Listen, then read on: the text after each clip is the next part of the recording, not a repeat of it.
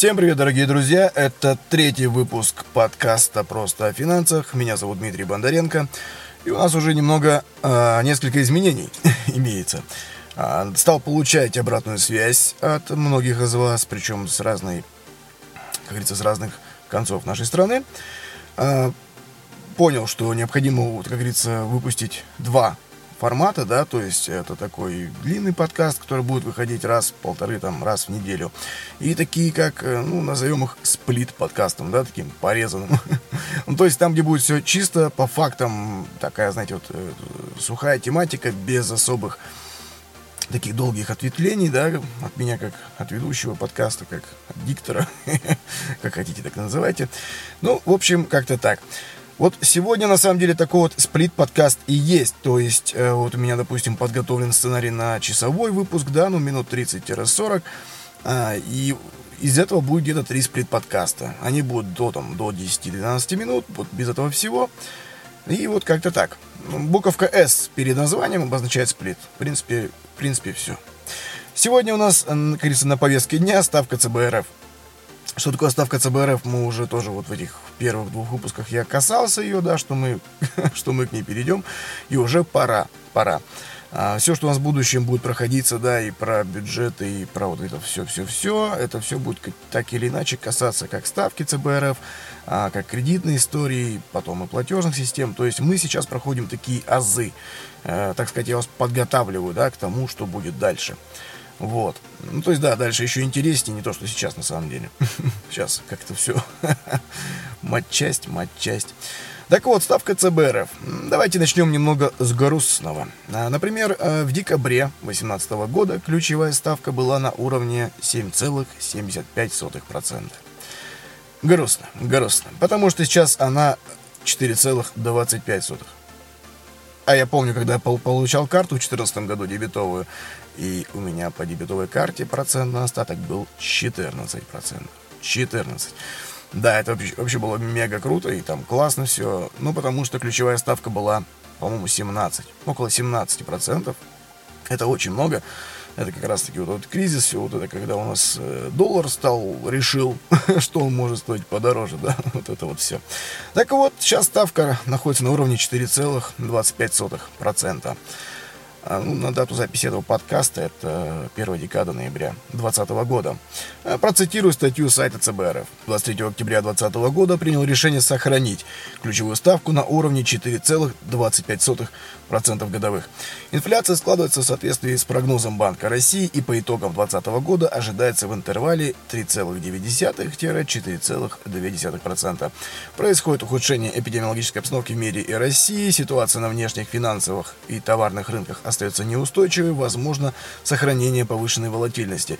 И в ближайшее время в том числе с учетом геополитических факторов. Инфляционные ожидания населения и предприятий выросли, что во многом связано с курсовой динамикой. На среднесрочном горизонте дезинфляционные риски по-прежнему преобладают, однако действие краткосрочных проинфляционных факторов несколько усилилось. По прогнозу Банка России в условиях проводимой денежно-кредитной политики годовая инфляция составит ну, до 4%, э, точнее, от 3,5 до 4 4 ровно процентов годовых в 2021 году и будет находиться вблизи 4% и в дальнейшем. Ну, ну как-то так. ну, это сайт ЦБРФ, кому интересно, если кто там угорает за это, cbr.ru, там у них много такого. Так вот, что это вообще за ставка-то такая? В упрощенном варианте, да, ключевая ставка, еще называется вот ключевая ставка ЦБРФ, просто ставка ЦБРФ. Это ставка, стоимость кредитов для коммерческих банков. То есть устанавливать и менять ее может только ЦБРФ, не Сбербанк. В смысле, не государственные банки, а именно Центробанк Российской Федерации. Центральный банк Российской Федерации. Ну, Банк России также он еще называется. А вот. Ну, так, вкратце давайте пройдемся, что это такое и с чем его едят. А, Центробанк, да, Банк России, это мега-регулятор в нашей стране. Отвечает он и за, вообще за всю эффективность финансовой системы всей страны. И чем же он занимается? Ну, во-первых, он выпускает наличные деньги и удерживает низкую инфляцию. Вот, ну так вот, это если кому интересно тоже, да, одна из главных задач Центробанка удерживать стабильно низкую инфляцию, то есть сделать так, чтобы цены не скакали резко, да, и непредсказуемо. Оптимальный для России темп роста цен 4%. Такая инфляция позволяет экономике развиваться, при этом бизнес и мы, простые смертные люди, могут строить долгосрочные планы. Хи-хи, можем. Ну, к примеру, можно откладывать деньги на покупку машины или пенсию, да, и не бояться, что это все обесценится. Нет, серьезно. Это, да, это все правда. Компании могут э, делать долгосрочные инвестиции в развитие производства. Все это создает возможности для экономического роста в стране. Также Центробанк регулирует финансовые организации. Э, если вы открываете вклад в банке, да, покупаете там страховку, вот это все, откладываете на дополнительную пенсию, там обычный вклад, счет, копилка, накопительный счет, точнее, я к чему? То, что сейчас есть копилки, которые инвестиционные, там, так что, чтобы не путать. А вот. А, в общем, вы должны, ну, мы же должны быть, по идее, быть уверены, что деньги никуда не пропадут. И именно Банк России отвечает за то, чтобы финансовый рынок был устойчивым, и на нем работали только честные и профессиональные компании. Как мы помним, да, по-моему, с 2012 года, тут что-то себе пометку не сделал сценарий, с 12 по 14 год у нас была очень жаркая пора, как говорится, на рынке банковской системы, сферы, да, вот этой всей. Кромсали банки, как вы помните, мама не горюй. Там просто в день там быщ 50, хоп 30, короче, пах-пах-пах. Только э, жаришка была вообще нехило. По-моему, их там было больше 900 штук. И, в общем, там Набиулина, это руководитель ЦБРФ, в общем, там она хорошо так поработала, и численность сократилась до 600 вроде бы. Короче, там одну треть просто так вот пяу, на улицу. Как бы не самая лучшая треть, но тем не менее это были банки, где у людей были кредиты, где они кто-то хранился там деньги тоже вкратце, да, чтобы отозвали лицензию, и банк перестал быть банком, надо, ну, очень много сильно накосячить, и там не то, что там просто там, там занизить, завысить, что-то так не выплатить, задержать, нет, там очень сильные косяки, и там спонсирование каких-то террористических иностранных, там всяких вот этих ситуаций, а, плюс там, ну, вот, мошенничество и завышенные вклады, и невыплаты вкладов, вот это риск, да, ну, в общем, там нужно сильно косячить, чтобы просто так вот ни у кого не заберут лицензию. Ну, по крайней мере, в теории. Ладно, давайте перейдем, короче. А, а, также защищает права потребителей, потребителей финансовых услуг, то есть нас с вами. А Банк России следит за тем, чтобы люди и предприятия получали качественные финансовые услуги и сервисы. Случается, что финансовые организации навязывают ненужные там клиенту услуги, там, например, наши любимые страховки, да, или там посади дерево где-нибудь в Сибири ну, заплатили тысяч десять, мы посадим. Ну, типа того. Ну, этим просто грешит один из э, таких популярных банков, всегда с этого тихо хихикал.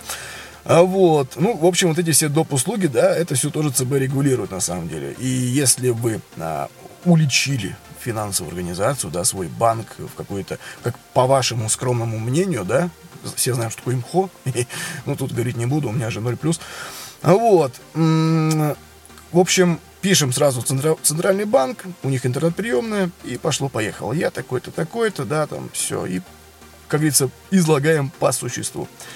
Банк должен отреагировать. А, при любой ситуации, где вам кажется, что вас обманывают на самом деле.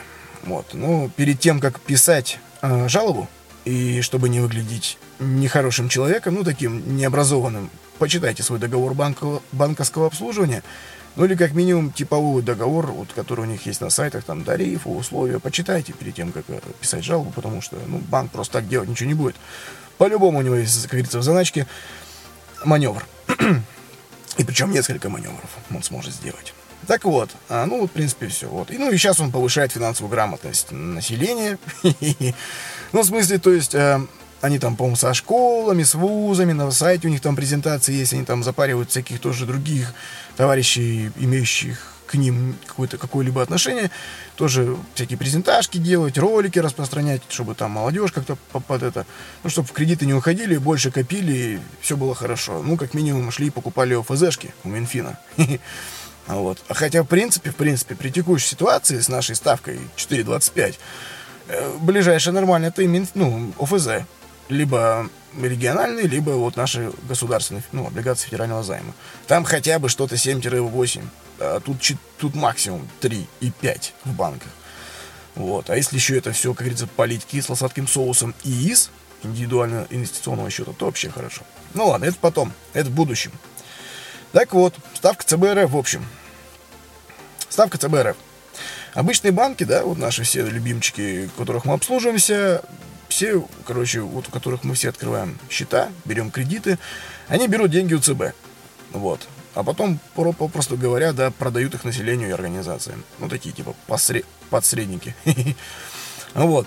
Также коммерческие банки, э, то есть все банки нашей страны, да, могут сделать вклад ЦБ. Максимальный процент будет равен ключевой ставке. Как это вообще нас с вами касается на самом деле?